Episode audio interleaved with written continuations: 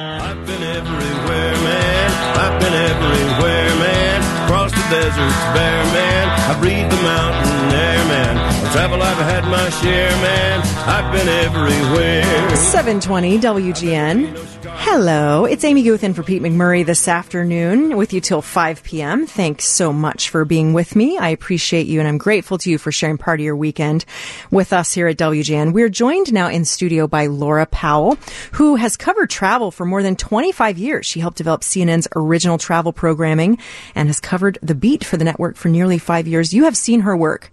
Period. It's been in a lot of places. Washington Post, USA Today, National Geographic Traveler, lots of airline magazines, all kind of places. So we're very excited to have you with us today. Welcome, Laura. Thanks for coming to in. Here. Thank you for having me. Thank you. Well, there's so many topics about travel. I mean, I it's a topic I want to visit every single show of where should we go, what should we do, what's the thing, da, da, da.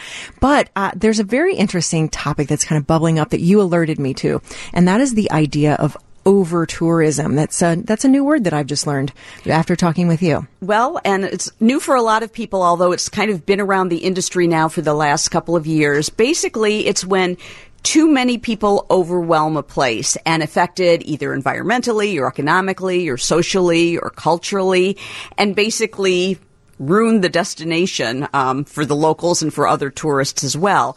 It can be um, it can take place in big cities like Barcelona and Venice, but it can also take place on remote islands. It's just a matter of if there are too many people coming to a place and the infrastructure can't handle it. That's when over tourism happens. Are there any big places that, like, when the topic of over tourism comes up, what are, what's high on the list? Uh, the hit list, the the top ones are Amsterdam, Barcelona, Venice for sure.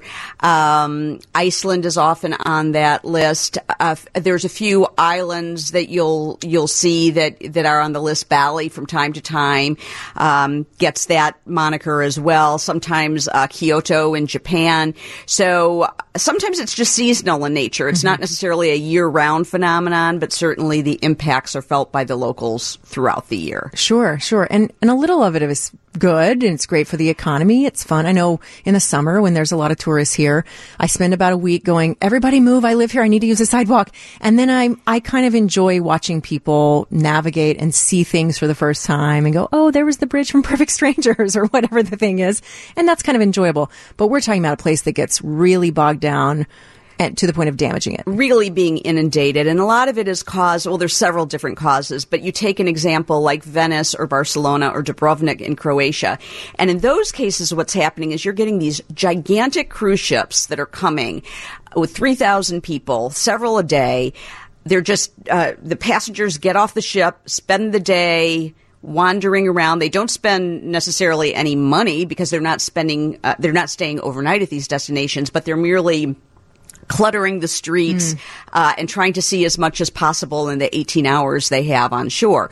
So you're seeing that the cruise ship business is is a big part of the problem, and some of these cities, like Venice, like Dubrovnik, are trying to cut back on the number of cruise ships that can actually uh, come to port there in order to reduce a lot of the problems. Yeah. So I was going to say, it, it's not like you can unring a bell. Once people discover a beautiful city, it's hard to say, don't go there. So what, what do, what can cities do to kind of mitigate that? Well, there are a number of different strategies that cities and destinations have taken. I mean, starting with uh, banning cruise ships or limiting cruise ships. Um, uh, some of the places like uh, Machu Picchu um, will have timed entry, so only so many people can be on site at a particular time. It's kind of like the Disneyland approach, right? Um, but it's still crowded. Uh, there are tourism taxes. Sometimes those are taxes added to a hotel room, but in the case of Venice, they're actually going to start traveling. I'm sorry, taxing some of those cruise travelers that only come during the day. Um, so starting, I believe, in July, they're going to be charging a tax on on the day trippers.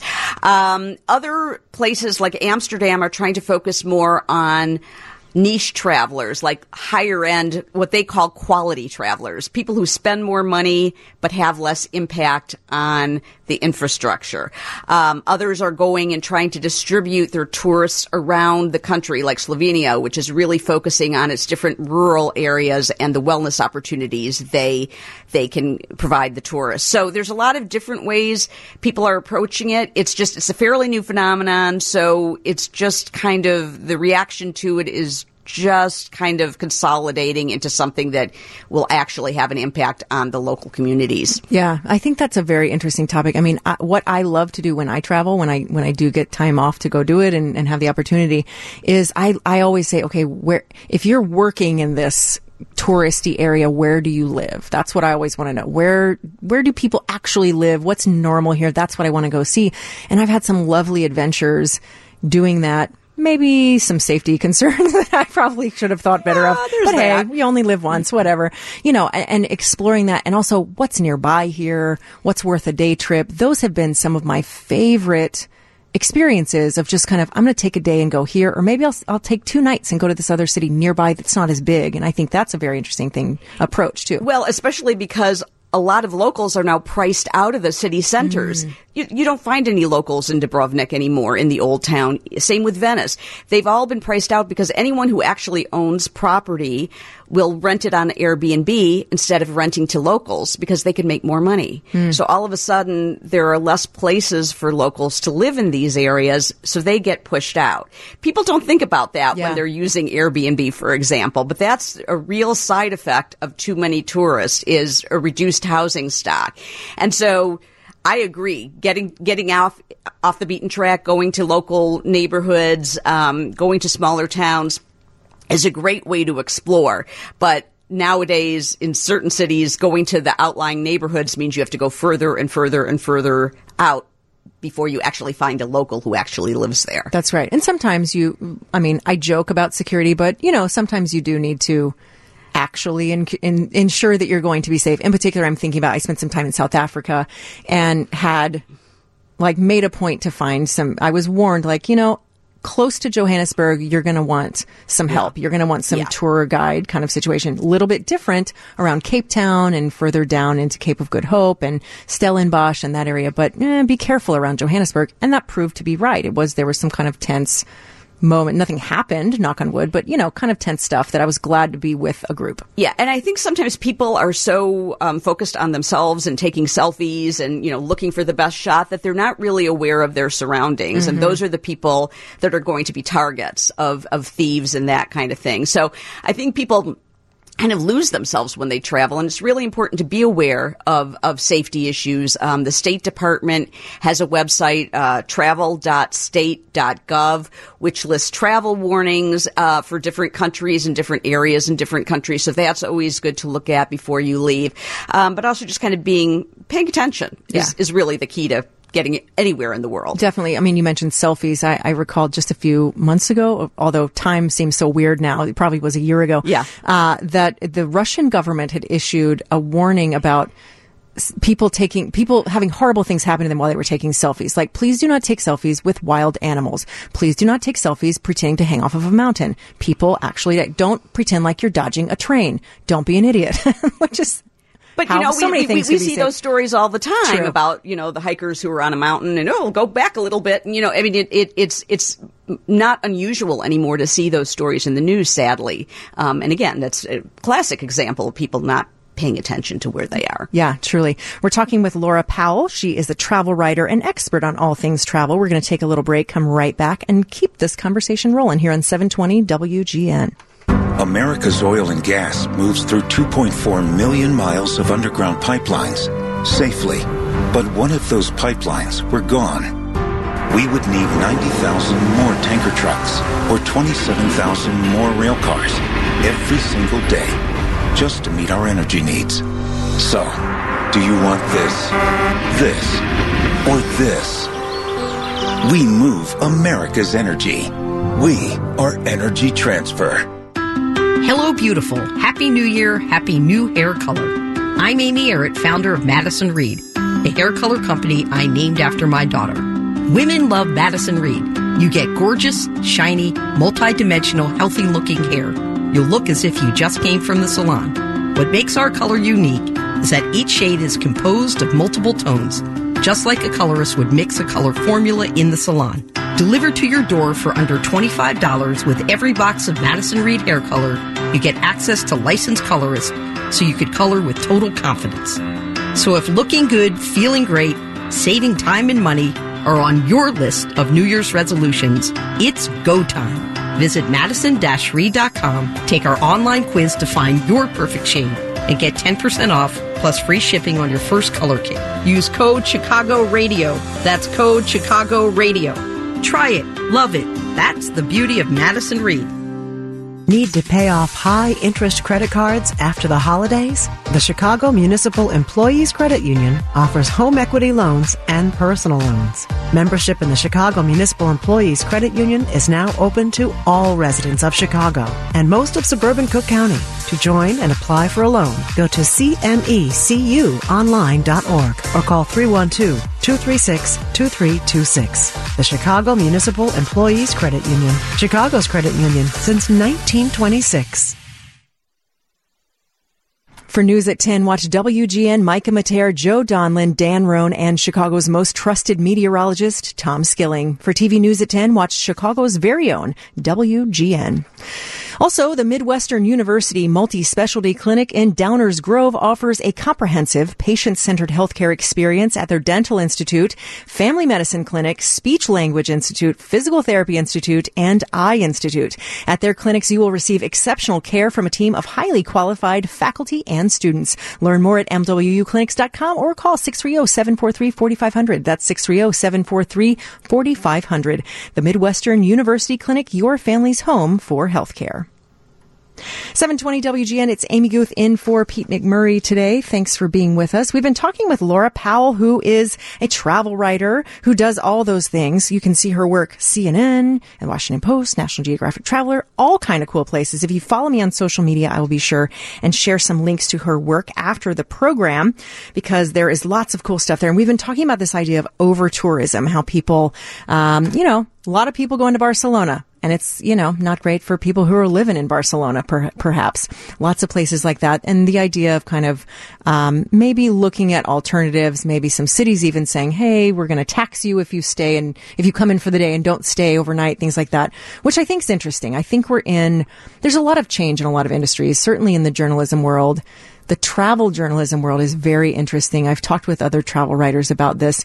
What is the how well let's make a list perhaps. Where do i start this question? There are probably many ways that social media particularly i'm going to do radio air quotes the influencers have shifted the work that you do and shifted and and perhaps changed for better or worse the travel writing world. How is that how have you how have you seen the digital impact of your business? Well it's interesting because having been in it for a long time um, you used to see uh, travel journalists and travel writers were somewhat indistinguishable. Mm-hmm. Um, but I, I mean, there was a little bit of a difference where I would say travel writers were more like, oh, let's go to the beautiful beach of Hawaii and blah, blah, blah, as opposed to travel journalists who might take a more critical approach to, to the beat. Um, then bloggers came along, and uh, when that was the hot new thing, everyone said, "Oh, I'm a travel writer or I'm a travel journalist," but they weren't journalists at all. They were basically, you know, a mom with extra time on her hands, or somebody who just liked to travel, or you know, whatever. But they didn't. They weren't writing from a journalistic perspective in any way. Then uh, you bring the influencers into the mix, and what I think people still don't realize, even though a lot of, especially younger people, millennia, millenniums, millennials and younger, you know, tend to get a lot of their travel ideas on Instagram. And again, this is another reason why we see over tourism because a site gets Instagrammed, everyone wants to go, everyone wants to take a picture at that particular place. Anyway, um, so but what happens is these influencers at the beginning they they might be getting some free trips mm-hmm. you know which again as as a travel writer and a travel journalist sometimes you do take free trips because frankly you know, I can't afford a fifteen thousand dollar trip some, somewhere when I'm only going to be paid two hundred dollars to write about it. Sure, it is a matter of uh, the perspective you go in. Are you going in with a journalistic perspective, or are you going in with a I'm just going to write about good things because then I'll get asked on more trips, which a lot of people do. So the influencers now not only get the free trip and sometimes not just for themselves but for you know their their boyfriend or their girlfriend or their parents or you know whoever just bring a whole party along but they also get paid so in essence they're a PR adjunct for a destination or a hotel property so they're never going to write anything bad or take a picture of anything bad. They're never going to say anything negative. Some will say, oh, yes, we will because we don't want to destroy our credibility. But the fact is, when you're being paid, not only given a free trip, but also being paid to promote a destination, it's not journalism. Yeah, and and hard to even with perhaps someone with good intentions. Probably hard to take off the rose-colored glasses if you know you just got this trip to I don't know Santorini or somewhere very beautiful and fancy and you paid nothing for it. Yes, exactly. And especially I think if you're younger and you don't necessarily have that perspective, like, wow, isn't this great? I could travel around the world for free. Um, but that said, I think people of every age are, are susceptible to that idea Sure. of we got something free, therefore we're only going to write nice things because if not, we're going to be we're not going to be asked anywhere else. We won't get any more free stuff. Yeah, yeah. I, I mean, I, I'm very interested in in the intersection of Instagram and the travel industry, particularly. You know, we see our friends' feeds. Oh, that's so beautiful! How wonderful so and so is in this warm, beautiful place on this cold day. You know, you there's even ad campaigns running right this minute. I think it's a uh, is it Priceline where he says, "Don't hate like their trip." Book your own, right? And it's all about the joke of looking at your friend having a much better time on Instagram than you are. And it's all that. And I think that that is so influential of, you know, we see beautiful pictures. We don't see the picture of like your luggage getting lost at the airport or scrambling to try to get your currency in the right thing, you know, get all that worked out.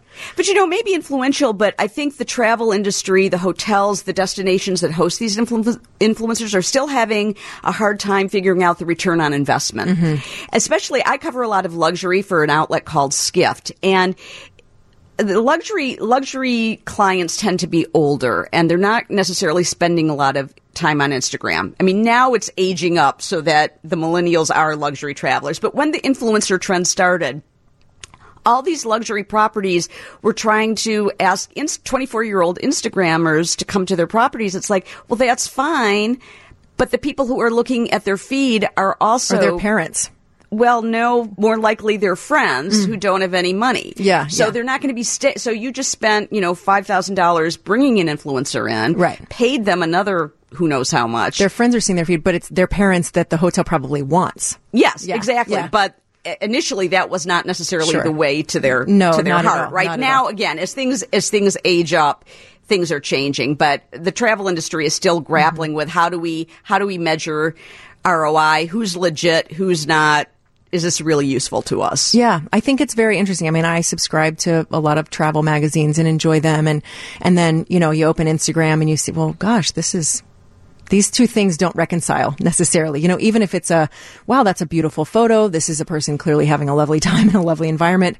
But then you can, you know, I like to dig into a here's how to navigate this place. Here's how to do this thing. That's important to know too, because it's not just it's not just for the for the moment capture of, of a photo. It's a you want to have this whole experience of a trip. Well, the other thing too is what what moment is being captured. I would I've never done a study of this, but it would be interesting to see how many sunny day versus cloudy day pictures are mm. taken of places, right? I mean, even somewhere like Seattle that hardly has any sunny days, I would bet there's a huge percentage of sunny day pictures either because they were taken on sunny days or they were filtered to look like sunny days. So what you're seeing on Instagram isn't necessarily the reality on the ground. That's a very good point. Which, but again, this brings us full circle back to this idea of over tourism that, that's so interesting. And as you made this this great point of how that can lead to it. If you see a lot of people, uh, so for example, I'm very into yoga, and so I regularly see people posting a photo in front of a very particular tree in Thailand that has like a Buddha on it because a lot of people that do yoga want to go to this tree. And so, of course, I'm like, oh well, if I'm ever going that way, I guess I should take a picture in front of that tree. And again, places like that tree, that poor tree in the middle of Yes. the forest somewhere, probably there's no infrastructure for Right. you know people coming there and doing you know poses in front of it. It just it, it so people are coming into the forest. They're probably um, you know ruining the landscape. There there's just sure. all sorts of of different implications that are not good. The intersection of yoga tourism and Instagram is a thing I could Oh. rant about for days, so we won't even get going on that because I'm Oh, like, yeah. yoga is not just a pose like that. Sometimes the best yoga is just sitting quietly. Okay, yeah, that's a whole other thing. So, what can the average consumer do to be mindful of over tourism? You know, you don't necessarily, you can't necessarily just throw a dart at a map. How can you find out about maybe alternative destinations, or if you really do want to go to a place that is perhaps very busy with tourists, how can you be a good traveler and helpful to locals? Well, I think the first thing is try if you want to go to a Venice or a Dubrovnik, go in the off season or go shoulder season. Um, it was interesting. A couple years ago, I went to Florence in November, and no one was there. I didn't have to wait in one line. I didn't have to make in one res- one reservation. Yeah, it was fifty degrees. It was a little cool. But the experience was so amazing, and I was running into local people, and it was just, it was wonderful. So the lack of crowds, even though it was a little colder, the offset was well worth it. So I would say if you really want to go to one of those destinations, um, go in the off season or shoulder season and stay overnight. Uh, contribute to the economy. Don't just you know train in from a, a cheap suburb and then leave that night. Um, but the other thing is really there are alternatives. I mean, yes, nothing is the same as as Venice or Rome. But the fact of the matter is there are a lot of really cool things you can do in Italy. You can go truffle hunting in the Piemonte region. You can go to the Dolomites, which are the which is the mountain area and you in the winter you could go skiing and in the summer you can go to a spa or do yoga. You can go to I, something I recently wrote about called alberghi diffusi, which are um, formerly abandoned villages which have been turned into like multi-unit lodging, but very authentically and done in a way so that locals will come back hmm. and live in these villages that were otherwise abandoned. So there's agroturismo where you go out in rural areas and stay on farms. So I think you just need to educate yourself as to other options in the areas that you want to explore. Yeah, certainly. And people need to follow you on social media so Oh, they can absolutely. learn about all the things. well, thank you so much. I really appreciate you coming by. Laura Powell, travel writer, expert on all things travel. Thank you for coming by and sharing your knowledge with us It's been my pleasure. Thanks so much. All right, we're going to take a little break, come back in just a bit here on 720 WGN.